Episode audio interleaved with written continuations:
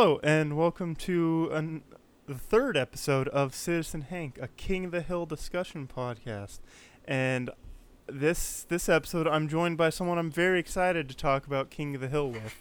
I'm joined by uh, Sahana from the incredibly good Summer Twilight Book Club. Thank you so much.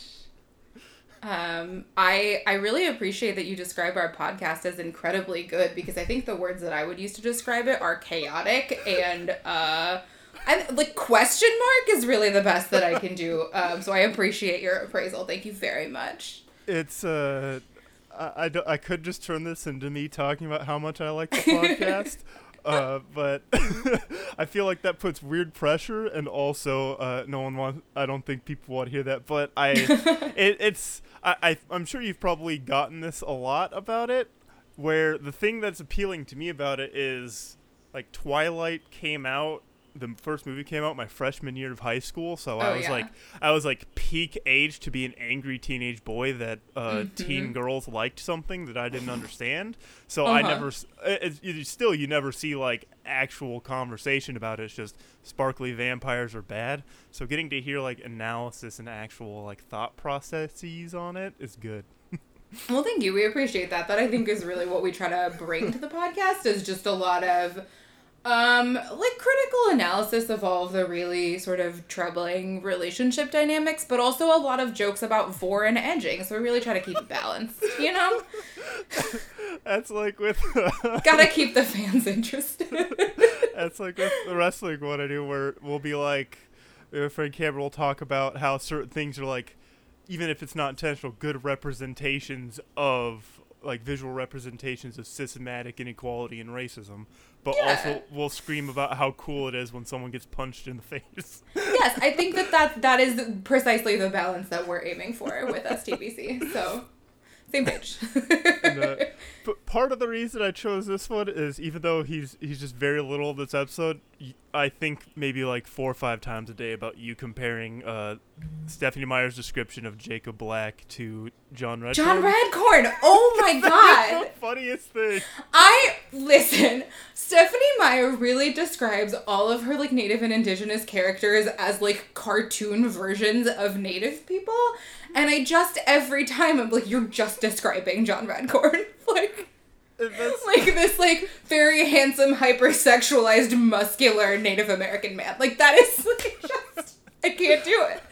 Oh man, I'm really glad that that has stuck with you because I was like, I just I remember the first time I thought it, I was like, I'm having a revelation right now.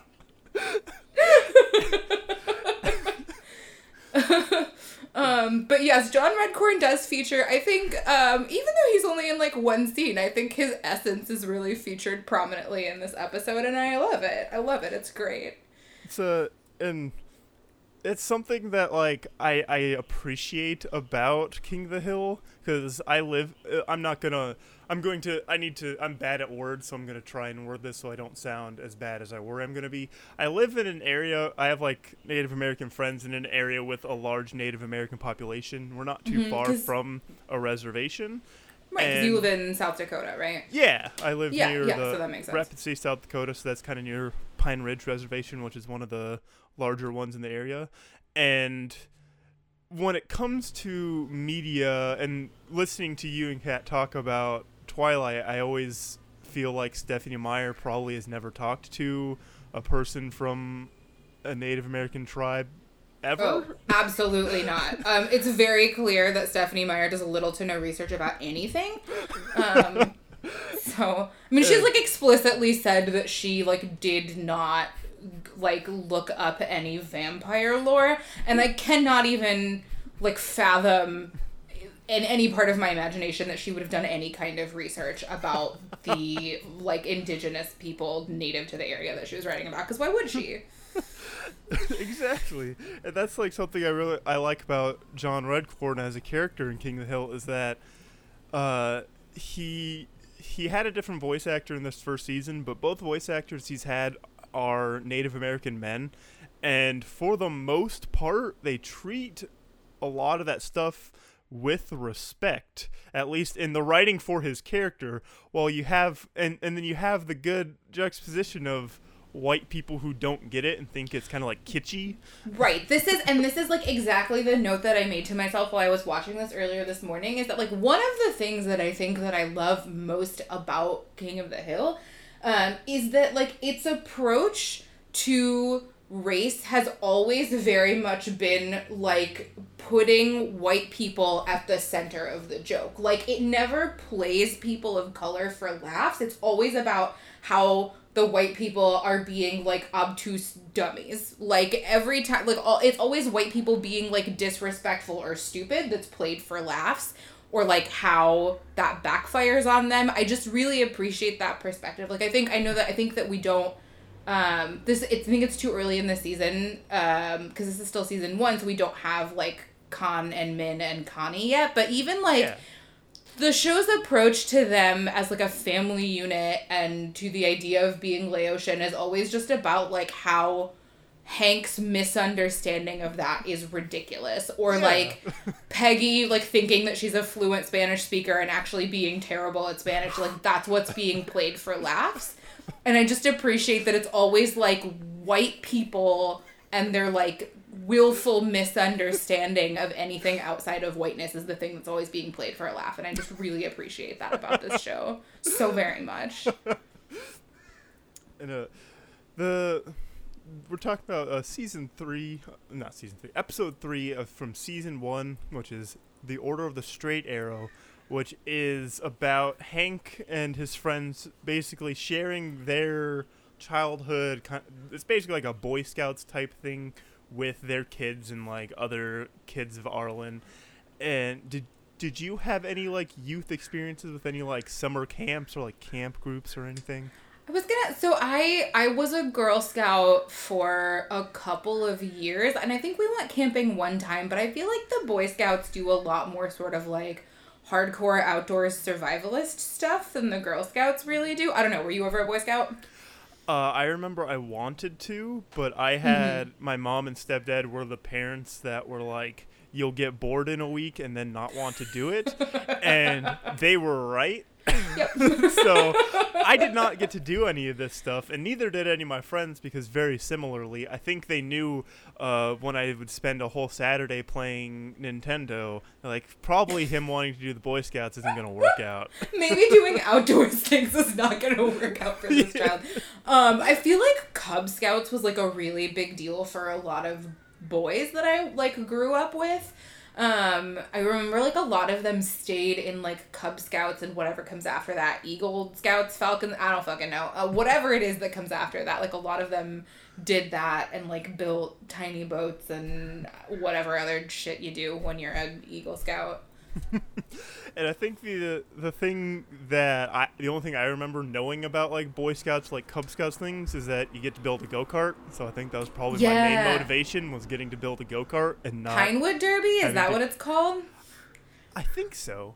Something like that. I want to build a go kart. That sounds like fun. Why don't the Girl Scouts get to build go karts? Fuck, man. Yeah, that's that's what people. Uh, uh, that's that's a little drifting a little too far off, but I, I think that's what people miss when it's like, why can't girls join the Boy Scouts? Like, there's the Girl Scouts, but they do different things. Yeah, but they don't build go karts. However, I will say that the Girl Scouts have far superior um, fundraising uh, materials. I listen. I will go ham on any Girl Scout cookie any day of the week. This is a tangent. We don't have time for me to talk about Girl Scout cookies. Uh, if, if if it's Girl Scout cookie time, I, I go in with like blinders because if one of those little girls asks me to buy those boxes, I I'll have a hard time saying no. I have a really important question for you.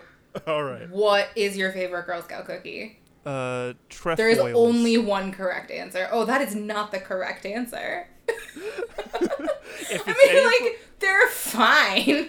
I do have a peanut allergy, so that knocks out a lot of the ones people Okay, like. that's fair. However, the best Girl Scout cookie unequivocally is the Samoa. Um, people who call them caramel delights are wrong.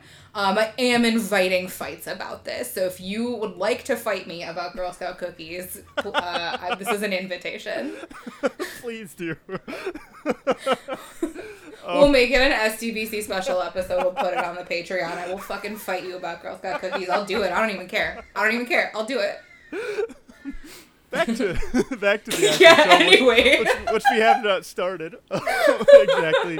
So Oh god. the episode starts out with the gang in the alley. Uh, is Hank and Dale are the only ones with actual children. They want to take them to out in the woods, basically inviting the other two guys to go out with them. And they have a memory to when they were kids in the Order of the Straight Arrow.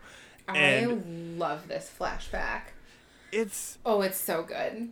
it's it's one of those things that like my favorite thing that they do with King of the Hill, especially with flashbacks, is the way they portray it is never like a flashback flashback. There's always little details that like show that it's how the characters viewed it or remembered it versus how it actually was. Where Hank just basically imagines his dad and then uh, his friends, but they're like altered slightly so we know it's their dads. yes. and they're t- Hank's dad is talking about the snipe hunt that they have to do and making it sound all menacing and scary. But immediately, as soon as he's done talking, the kid's just like, you know, that's bullshit. But let's get fucked up off this bloody Mary. Bloody mixer Mary mix. yes, this is my favorite part of this whole flashback. Is them like, yeah, let's get fucked up on this Bloody Mary mix. Oh wow, it's really good. oh man, it just makes me think about that John Mulaney bit about like brunch gangs breaking into airports to drink Bloody Marys in the middle of the day. Oh, oh god, that's so good. I know Really exactly good. what you're talking about. Uh huh. Uh huh. Uh-huh. That is that is immediately what I thought of. God. Um. The other thing that I noticed about this flashback, and I don't know if this is something that is just like unique to the flashback or if this becomes true like progressively as the seasons go on. But i found boomhauer significantly more intelligible than i have in other episodes. Oh yes, that that is something. Just because like he's a kid, I don't I don't know if it's if it's even intentional, but he's just ta- talking kind of slower, so you could you at least get what he's talking about. yeah and there's also just like less dangles so there's just like Yeah. less filler between his words and what he's saying actually makes sense and i found that very interesting th- there is one episode where you get to hear Boomhauer talk normal, and it is very jarring. Um, I also this is and this is this is quite a jump forward, but um, the episode where uh, his brother is played by Brad Pitt, excellent, truly fantastic. Uh, I I love all the uh, the celebrity guests they have. Like the one Yes. following this episode is um about Willie Nelson. So hmm Yes, Willie Nelson is on the next episode of the show. It's just very good. Um, yeah, I think also Eliza Dushku is on one of these episodes, and I was like, oh, remember the two thousands? that is like the most 2000s name too. Yeah. Mm-hmm. Mm-hmm. God. the flashback just I, I liked uh, Bill saying, "Oh, I'm gonna do this every day of my life, just like my dad when I'm an adult," and then it cuts back to him sad and balding. Just I'm too depressed to blink. to blink. That's so good. So they're like uh, they're trying. They want to get uh, some wacky Indian stuff, as they put it, which hurts to say, uh, from John Redcorn to kind of like spice up their weekend camping trip, which uh, John Redcorn is immediately like, "Hey, these these rituals for my people are very sacred, and are aren't to be taken lightly." Uh, explains the ritual involving Wimata- Wimatanye. I, I always want to say Wimatanye because that's how the, the white guys say it. yeah. But it's Wimatanye involving like putting uh blessing a spirit bag and he doesn't go into details of the ritual but it's a very important thing that his father passed down to him and they're just writing down like oh man this is wild spirit bag hey bill let's use your old wife's socks hey let's uh completely the, the like most blatant depiction I think I've ever seen of cultural appropriation right there. It really, and I think like that again is what I appreciate about this show is that they really just feel unafraid to hit the nail on the head of white people being shitty, you know? like it really, they really are not beating around the bush of cultural appropriation here. They really are going for like, look at these white people be terrible after explicitly being asked to not be terrible. Which, like, you know. After stealing all those uh, and bastardizing all those great ideas and rituals from John Redcorn's culture, they set off to go into the woods, and Peggy is in quite a rush to get them out out and going. Uh, it, rushing the kids and everyone into the car so they can get driving off and that's the like b plot that we're introduced to It's is- very good. I literally I made a note that is just in all caps. What is Peggy doing? like I wanted to know. she's uh there's just like thr throughout the episode she's it, it cuts to her doing stuff like here as soon as everyone takes off she hops into hank's truck and starts driving off and then she drives like far off into the desert and gets a hotel room at like a truck stop hotel and then yes. pays for it in cash after like going to an ATM and burning the receipt and Yes. setting a garbage can on fire. Yes, she's such a trash fire. And I was like, at first, the way that she was holding it, I was like, is Peggy burning a draft card? Why does she have a draft card? Like, what is happening?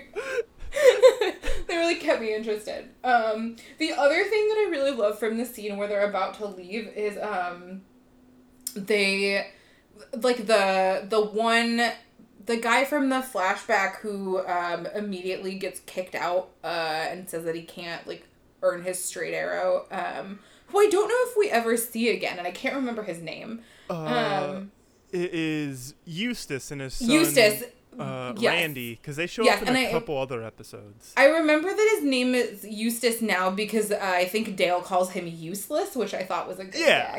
gag. Um, but the thing that I like best about that is like as they're leaving, Eustace is saying to Randy, like, remember it doesn't matter if you get your straight arrow or not, like I'm gonna love you no matter what.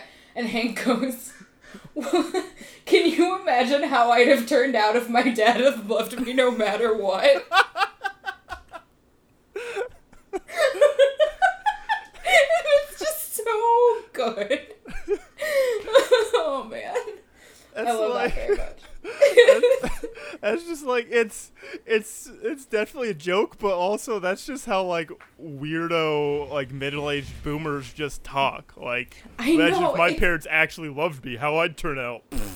Right, and I love like again, there's just all of these subtleties in this show where like there's so many layers of like subtext to some of these things that this character says and it's just like I think I don't I think a lot of people don't recognize how clever some of the characterization and dialogue Yeah. in this show is and I just I love it so much. That's that's why I like I really want to talk about this show with people and especially get like having different people because I can get different perspectives on it. But a lot of people seem to I I've said this like uh, this is part of the problem with recording so many people, but I've said this almost every episode how a lot of people seem to view the show as just some kind of like conservative love letter. Yeah, like I I think that people don't quite understand sort of like the central premise Yeah. of the show. Um and I think that also partially it's because now I think like animated TV for adults is like this very specific niche genre and Yeah. also like I don't know, and some of it is like prestige TV now, right? When you think about like BoJack Horseman, but then there's also things like Yeah. Bob's Burgers, which are like very clear in sort of what their like political stances, and I think that King of the Hill is much more like interesting and thoughtful and nuanced in the way that it portrays Yeah. Like conservative Texan people, um, which is like without any like making any sort of like apologies or excuses for them, but also like humanizes them in a very specific way. And I think that people don't always like have the willingness to like hold space for that complexity. Yeah, this is uh, something I meant to do at the beginning of the episode, but I'll just I'll I'll do it right now. What is your like early experiences with King of the Hill before like as an adult it's something you can definitely understand but like as a kid it would come on So- like before the simpsons or something and you'd be watching it and i'd be like this is a cartoon but I not really never. Yeah, I mean, so I never really watched this show as a kid. I feel like the like the the couple of episodes that I watched before I like really got into it when it was um I think when I was in college it was on Netflix for a brief stint and then they took it off of Netflix and everybody was like really upset about it. Um but I think like before that, the only time I would ever really watch it was when it was on Adult Swim at night. Um, and I think that there were like a couple episodes that I would watch, and there are pieces of it that I would like find funny, and pieces of it that would sort of like elude me. But I think that it really like took until I was in college and maybe like had a better like understanding of certain like political things and had been conscientized to like certain parts of of other things that it really like made sense to me and I was able to appreciate it for like what it was trying to do in the late 90s which I actually think is like pretty I think that this this show takes a very unique political stance that I think was like probably not out there in 97 which I think is when it came out. Yeah, that's when uh, the first season was was in '97, and it's something that like I compare the poli- the politics that are presented in King of the Hill to South Park, because they both have a kind the like loose thing you can get from it is kind of like centrism, but while in King of the Hill is kind of shows to like a lot of the stuff is a lot of people have good intentions but are ultimately wrong and everything's about understanding while South Park is usually if you believe anything on purpose you're stupid. Right. Yeah, I think that this show, I think, and I and I never watched any South Park because I think it, it just never appealed to me because of I don't know who its audience was and how it was presented. But I think like what at least my sense of what King of the Hill has that South Park does not at its core is just like a like a desire to create empathy for these characters, Yes, which I think yes. does like not necessarily exist in South Park. Like yes, I think that Peggy is a ridiculous like person and also I feel empathy for her, you know? Yeah. Also, I am Bobby Hill. Like at my core, I feel that I am Bobby Hill. Both you and Chris.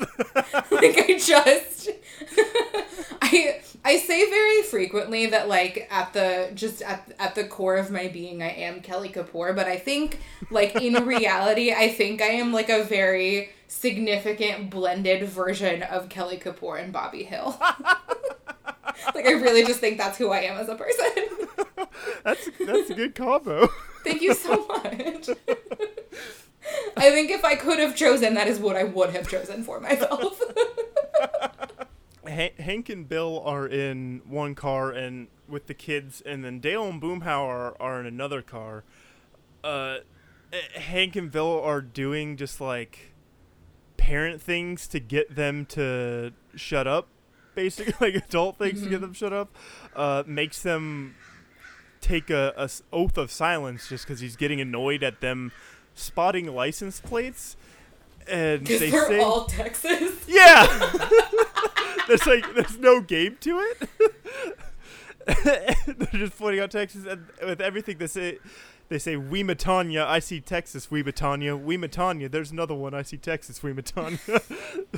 so they pull over and give them a uh, Slim Jims and say, "To the white man, they're Slim Jims, but to the sacred We they're silent sticks." and every time you talk, you you get a bite out of them, and five bites, and you're out.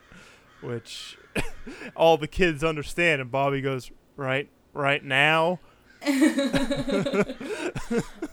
Um, I also feel that it's important for me to take this opportunity to say that I have never eaten a Slim Jim. And this is because, no, there's a good reason for this. It's because once in high school, Kat described a Slim Jim to me as tasting like a rolled up paper towel dipped in pizza grease. And so I've never had any interest. Oh no!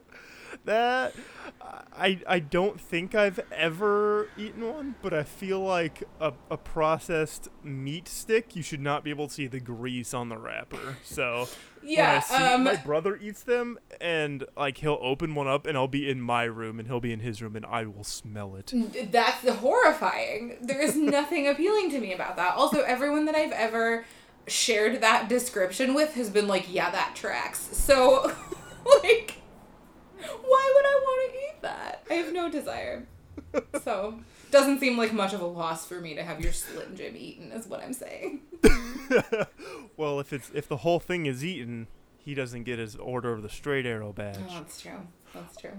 Oh, I I completely forgot about one of my favorite visual gags when him and Joseph are like camping Oh out my god, I room. also made a note about this because it's so fucking funny.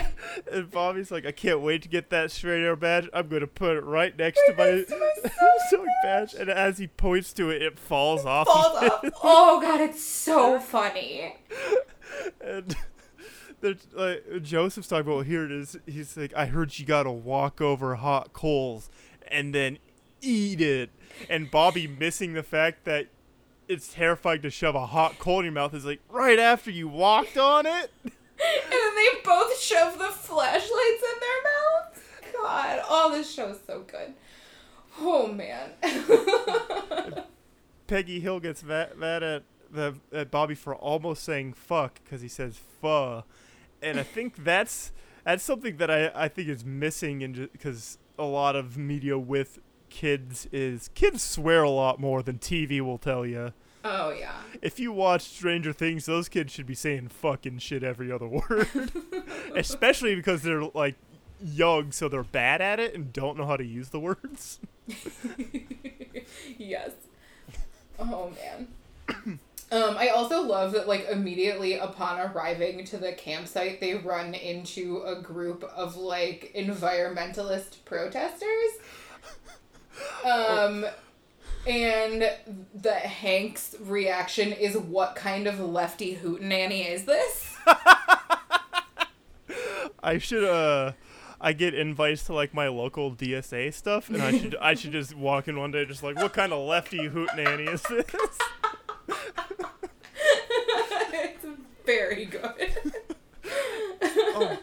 The there's a a ju- like a small visual gag that I didn't pick up on until watching it earlier today where I think it's Hank and Dale are standing there and Hank says Look at her bouncing around like that. Would it mm-hmm. kill a tree for her to wear a bra? Yup. and then and then they keep you, you see their heads turn like they're watching her like he he is both like grossed out but also he can't stop staring at her boobs oh God. Just oh man. And it's they're very good.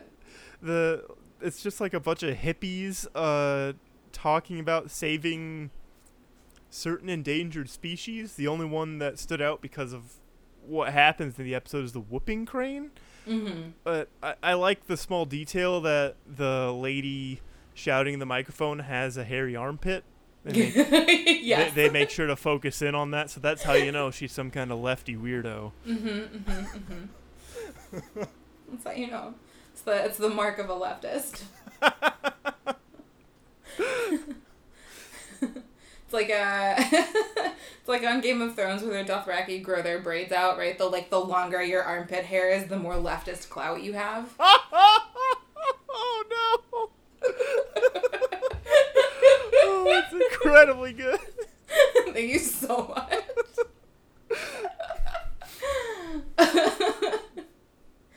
Oh man. Yeah, if you uh, if you become a class traitor, they hold you down and shave your armpits.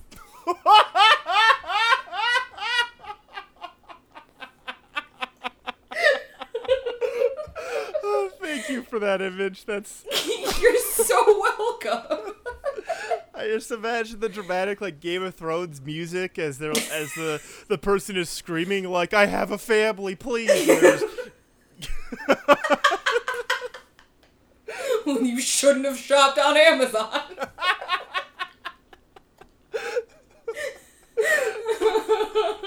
Jesus Christ. oh man. Oh, what happens next in this episode? uh, they're throughout they're they're kind of talking. Uh, the kids are kind of talking about how uh, it kind of seems weird all this stuff. Like no, the the silent sticks were just to get us to shut up for the ride, and Bobby is adamant. No, my dad is the scout leader. He would not do uh, do this to us. He is the leader of the straight arrow, and it it cuts them like looking over a cliff, saying "We Matanya." So it, from his eye, his perspective, it looks like they're upholding the values they're trying that they're trying to pass down. And then it cuts to them, and they're just like fucking around with the kids saying "We Matanya" while sipping beer over the cliff. and uh, they have like uh, a campfire where Hank tells a nonsensical story about the spirit of Wimatanya and how it's respectful of all of God's creatures with liberty and justice for all. Amen. I also love that he says something along the lines of um like the earth belongs to all of us, our taxes pay for her.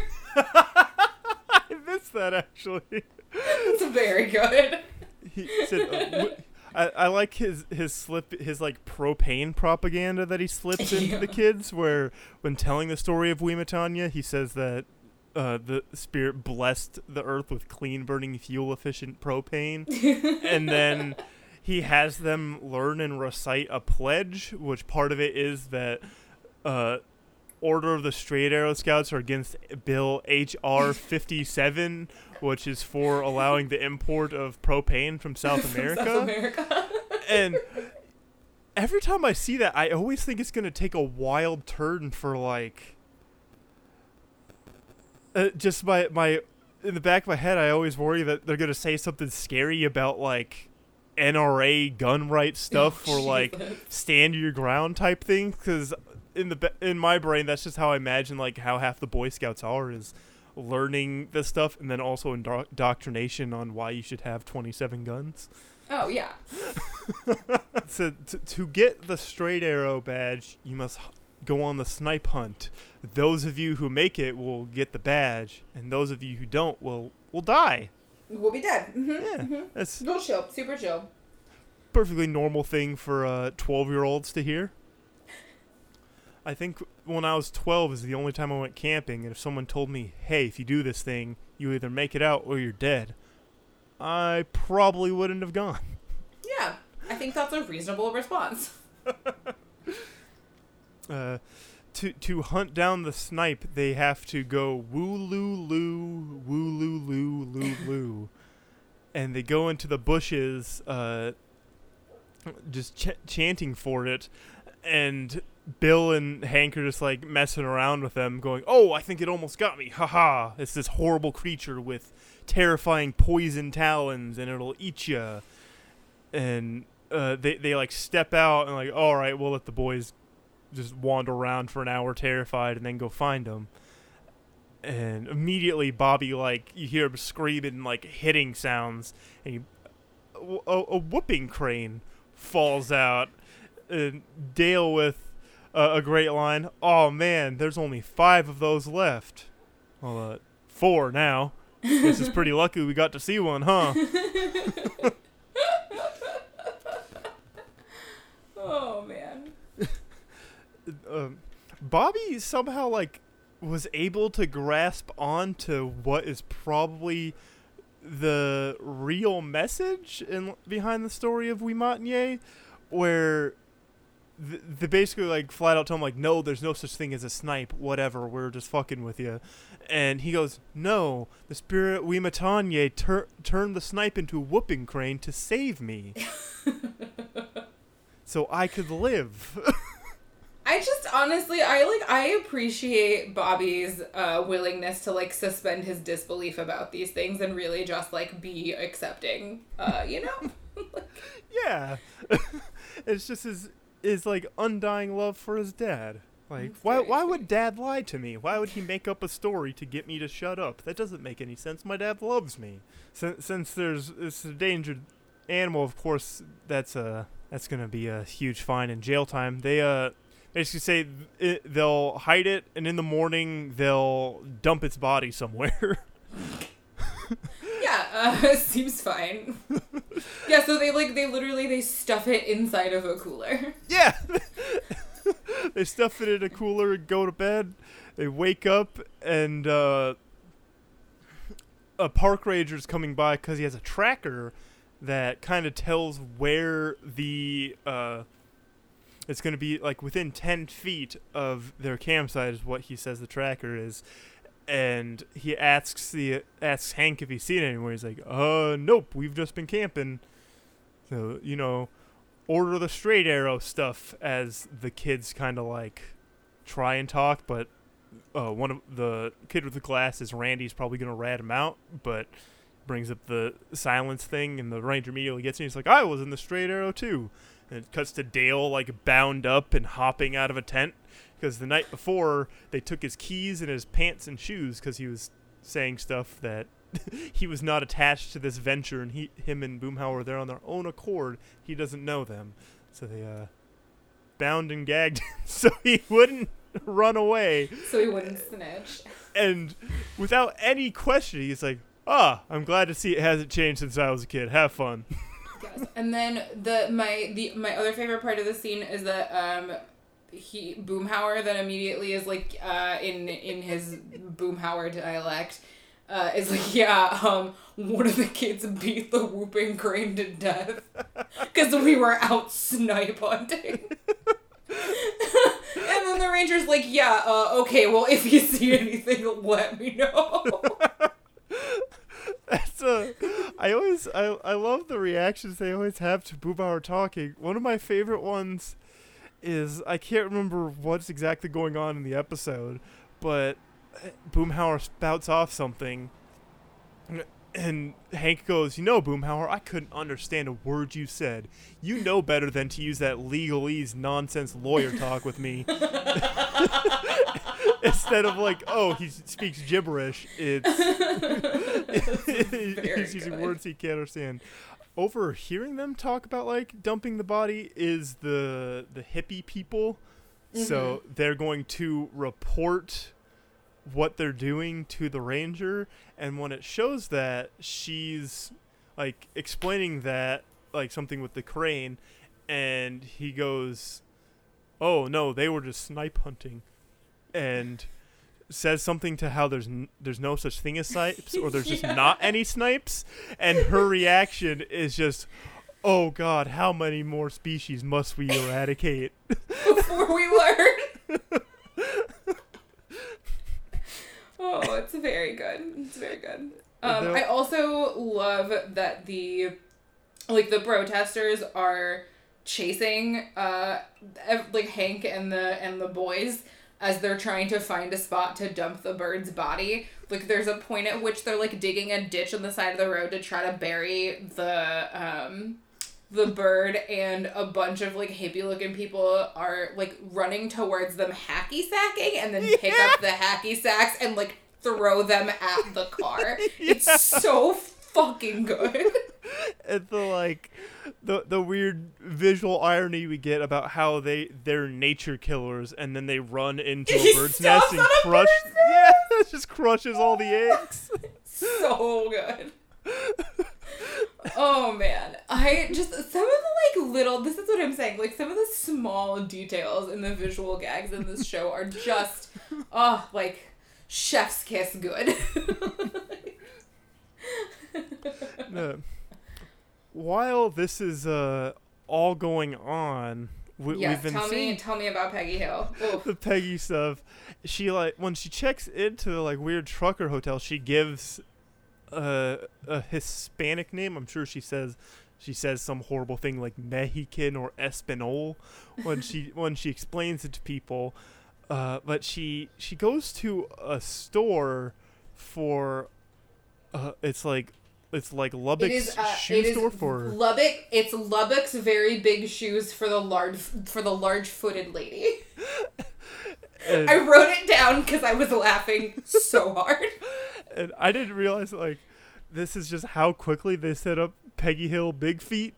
Yeah. Uh, and she like she's talking to this this like suave guy named Brock, who is probably the owner of this store, and uh, about how she's there for shoes, and she says some word or shoes as people in your country call them. So she, She thinks says- Well, so she says what she says is zapatos, which is the Spanish word for shoes, but she says it like zapatos. See, I don't know any Spanish, so that's even better to know that she's not even saying it right. Nope. And she's like, and her saying, or shoes as as uh, you Americans call them. So she thinks her Spanish is so good She really that does. She this really middle-aged- she's fluent, and I love it. this middle-aged Midwestern white lady thinks she could get she can trick people into thinking she is from another country. oh, Peggy Hill, she just warms my heart. oh man. in this she's uh she's just buying like hot, large size designer shoes i think he I says love 16 that this is the whole B plot. Like there's no like significant resolution to this. Like I really it really is just a setup for like Peggy Hill as a character having big feet and that being a thing that is like like continues about her. Yeah. Because I really think that the last time we see her in this episode is in the shoe store. Like that is Yeah. it for Peggy Hill. she uh I also I also just like love this sort of like understood like unexplained um like thing that of course Peggy Hill would have to go buy like large women's shoes with a fake name in the middle of nowhere Texas. like what? it's uh i think she's uh she's she's scared that all the people in arlen are gonna find out which I, th- I think they've they've said that Arlen has like 150,000 people. It's a suburb of Dallas, so it's a big Mhm. area. Yeah. But she she is convinced that everyone will know she has big feet. would it would ruin her credibility. Like they're trying to run out of uh the they they pull over to like this water reservoir type type spot Mhm. and they're just trying to like shove the bird into a pipe and uh just gonna like bury it here. And as like bobby earlier like stuck the bird out the window because hank is like what's that flapping sound? And it cuts to, to bobby like giving the, the the spirit it's like giving the spirit one last flight bird brother It was like he was like one last taste of the wind. yeah. and then when they're at this like this like water ditch off, like he's splat he's like puts it in water and he's like splashing water on it. And uh it's like I've given you one last taste of the air and your final taste of the water so you can be put to rest. And he I, I don't know where he's getting all this from the like lazy uh, ceremony that Hank put on for it. and Bobby Hill is nothing if not a boy with imagination, and I respect that about him. he, uh, Hank just explains like, "No, son, uh, I lied about the Snape hunt. You know, Snape hunt, not Snape. They weren't hunting Severus Snape from." that was a better Harry episode. I, I, I guarantee you somewhere out there on the internet there is King of the Hill Harry Potter uh, crossover fic, and you, Oh. you should you should read it on the podcast. oh, I there there is a couple of fan fictions out of King of the Hill that I have read that I want to read for everyone. Good. Um, I, I I, I know recommend that you do. I know your experiences with anime and stuff were not as as broad as others, which is why it's funny to me that you just had to be subjected to Inuyasha nonsense. I let me tell you, I had no idea what was going on, and I didn't like a single moment of it. Uh, Chris literally, Chris had to be our first uh podcast guest to like sit down and explain to me what Inuyasha was. like we did not plan to have him as a guest on that episode and also he like happened to be in the next room and Kat was like hey come explain Inuyasha because Sahana has no idea what the fuck is going on there's there's one specifically that my friend and I would keep up with in high school because it was so absurd. It's King of the Hill crossed over with Death Note, so it's oh no! just Hank gets the Death Note. No. Hank gets the Death Note, and he said he's gonna he's gonna make a more clean, burning, fuel efficient world and rid the world of the asinine. And he's like, all the people he kills are just like. It's like Kahn and like I think he kills his dad and his boss because those are It's all like, very important to me that you find and send me the link to this fanfic. I need to read it. That is absurd. and I, I think it's Dale is the one who's helping investigate oh my The, god. like, cr- killing deaths. It's it's so wild. so Dale is Misa in this situation? pretty much. Fuck man. Oh boy. Wow. Wow. I just I feel like my brain is melting. So Hank is after explaining that's all a lie. Bobby doesn't get any of it, and I think this is a, a like a huge thing. Th- uh, This is the best I've seen it handled in like a sitcom or just uh, media where Hank is like, you know, boy, it's it's you versus me. It's you, you gotta you gotta beat the mean old adults. And Bobby's just like, but you're my dad. I love you. I thought we were on the same team. And he's like, oh, he like Hank gets it. Like, I, I think we could from like from Hank's experience, like we know how horrifying his dad is. That it's more of a legitimate like me versus him situation because of how just distant and unloving and terrible of a dad Hank had. And even though Hank wants to be a better dad, he still like romanticizes those things from being a kid as what the important and good things you go through as a kid. Well, Bobby is just full of heart and he's just like, I love my dad. I just want to go do things with him. And like as Hank realizes that, he's like, "Hey, son, let's go bury this crane together." It's actually very sweet. yeah. Han- Hank is finally like understanding something about raising a kid as they're uh, hiding a federal crime that they committed. You know what they say. Um, Texans that do crime together stay together, right? That's the saying. That's why when I was in Texas, I did tons of crimes. Yeah, makes sense. That tracks. Um, Hank, uh, uh, right before they can though, the ranger shows up and is like, "Hey, you guys killed that bird. I'm gonna have to bring you into the park station." And also, that guy's in, is in his underwear, and I don't know why he's like that, but that's probably part of the reason I'm gonna need to bring you in. and, uh, the bird suddenly comes to life. And he's like, "Well, it's not illegal to knock the bird out. It's probably not good for it, but I'm gonna let you go." like it's fine. and Bobby is just like, I am imbued with the power of Wimatanye.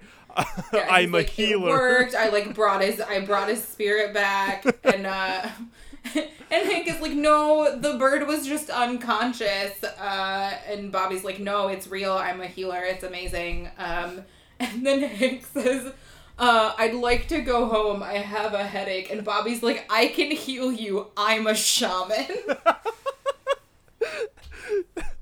He Which is, oh, just amazing.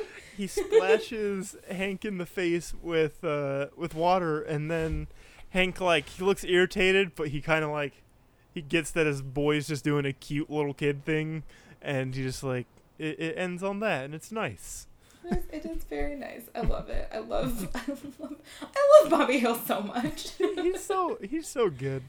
It's uh, it's it's why I'm I'm glad they went away from the that boy ain't right in the early episodes Yeah. and seasons into Yeah. more of just like stuff happening that Hank just doesn't get because he's like an emotionally stunted middle-aged conservative white dude. Yeah, I really, I do think that like most of my favorite episodes of King of the Hill are Bobby centric. The uh, the the one that uh Kat said that you were watching with them. I I love that one so much. So good. It's very good. It's one of my favorites. It's- Yeah. uh, I I love the line. Hey, that's Todd. yup. I love the lyric, uh, one day God was kicking it in heaven. Just truly amazing. Um, yeah, what a good episode of this show. Uh, it's it, it's it's so good. I a, a lot of I've noticed that when I, when I'm like talking about it out loud, I get like the stuff that I I I, I kind of uh, it comes more clear to me. And like I said at the end, of it, I think that's a, a big thing to draw from this is like just because it was something you did as a kid doesn't mean it's like it's better for the next generation or that it was even good. And that's kind of what Hank realizes is, oh, a lot of this stuff uh, that my dad did probably wasn't good for my development and probably contributed to why I don't have fond feelings towards him. And Bobby, the pure of heart kid, is just like, "Hey, Dad, you're my dad. Let's do kid, let's do father son stuff."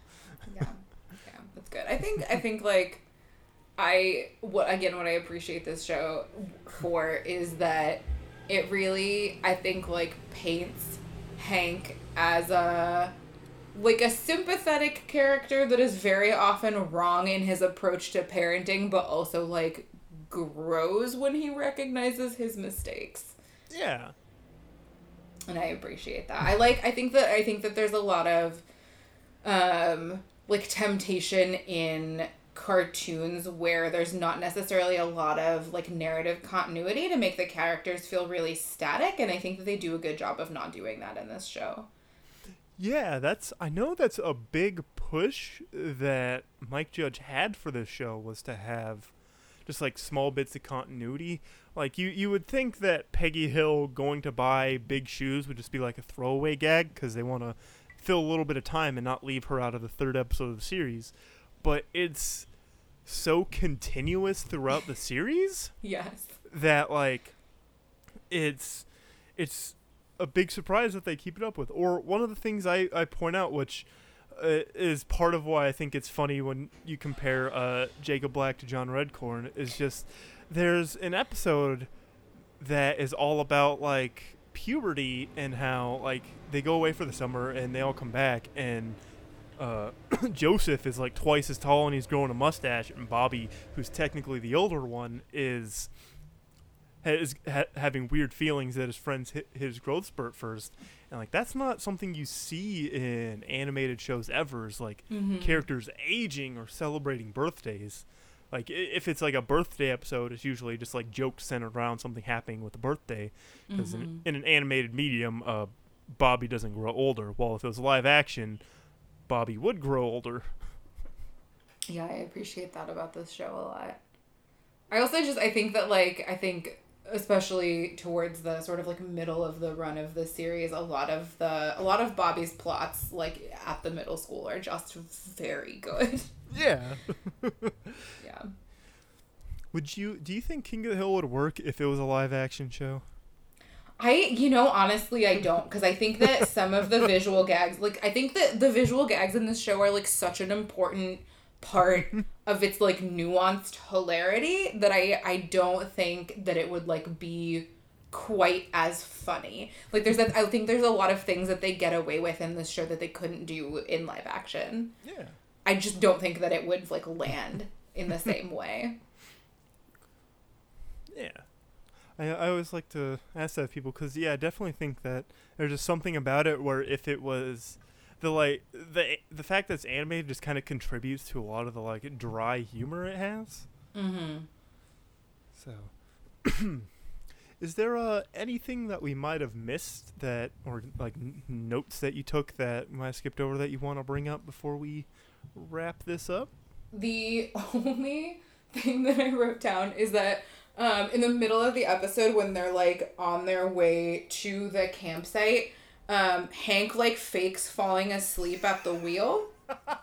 Um, and Joseph like leans over and is like, "Oh my god!" and he like takes the wheel from Hank to like try to steer them back onto the road. Um, and then like loses a piece of his Slim Jim because he talked.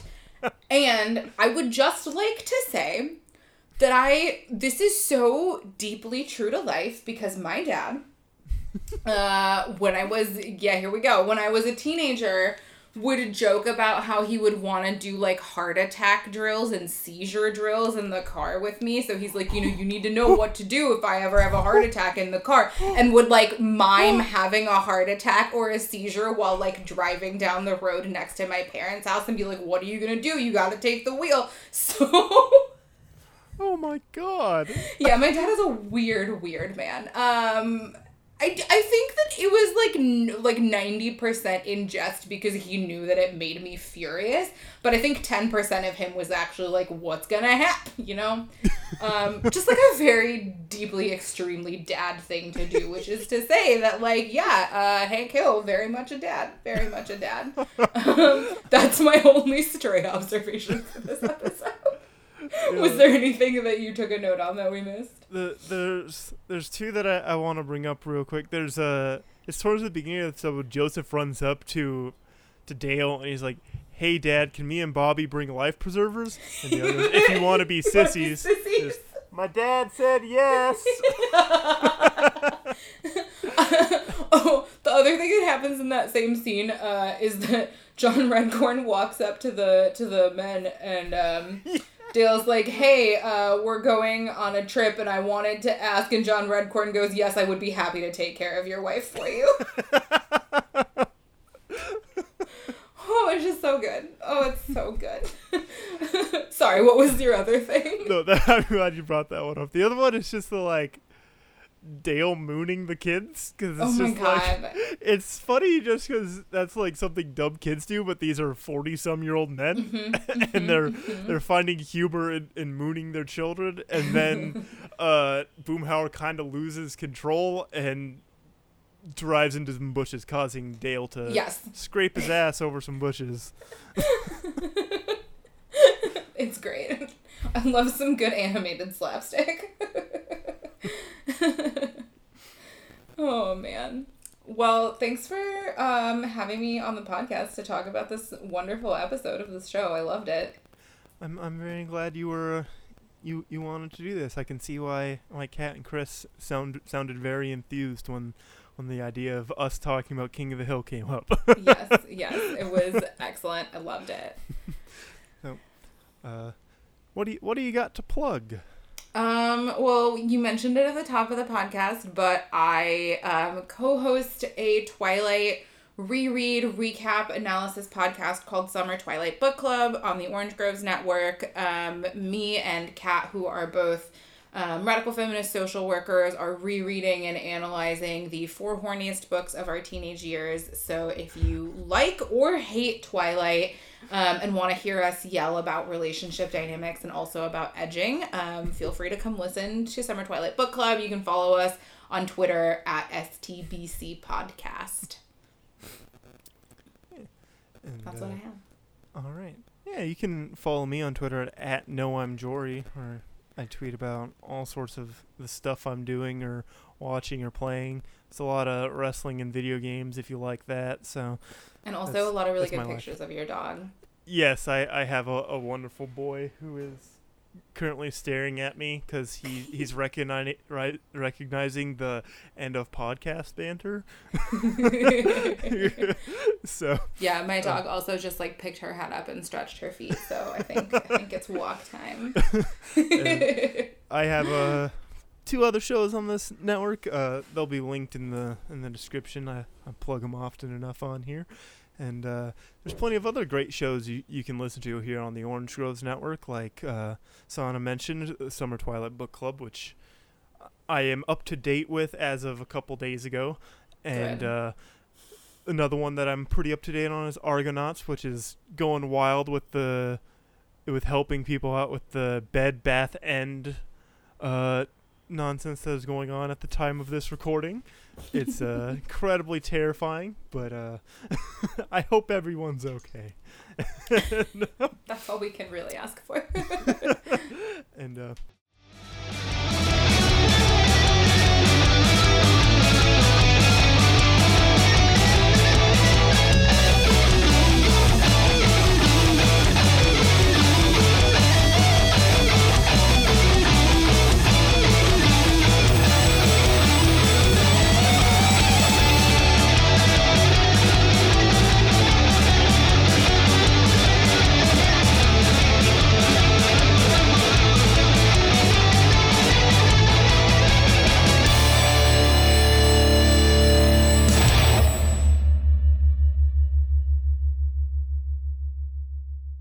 you beautiful blood sucking babes. I'm Sahana. And I'm Kat. And we're the hosts of Summer Twilight Book Club, a podcast where your two best friends put their social work degrees to good use by rereading the four horniest books of their teenage years. If you're at all curious about any of the following, this is the podcast for you.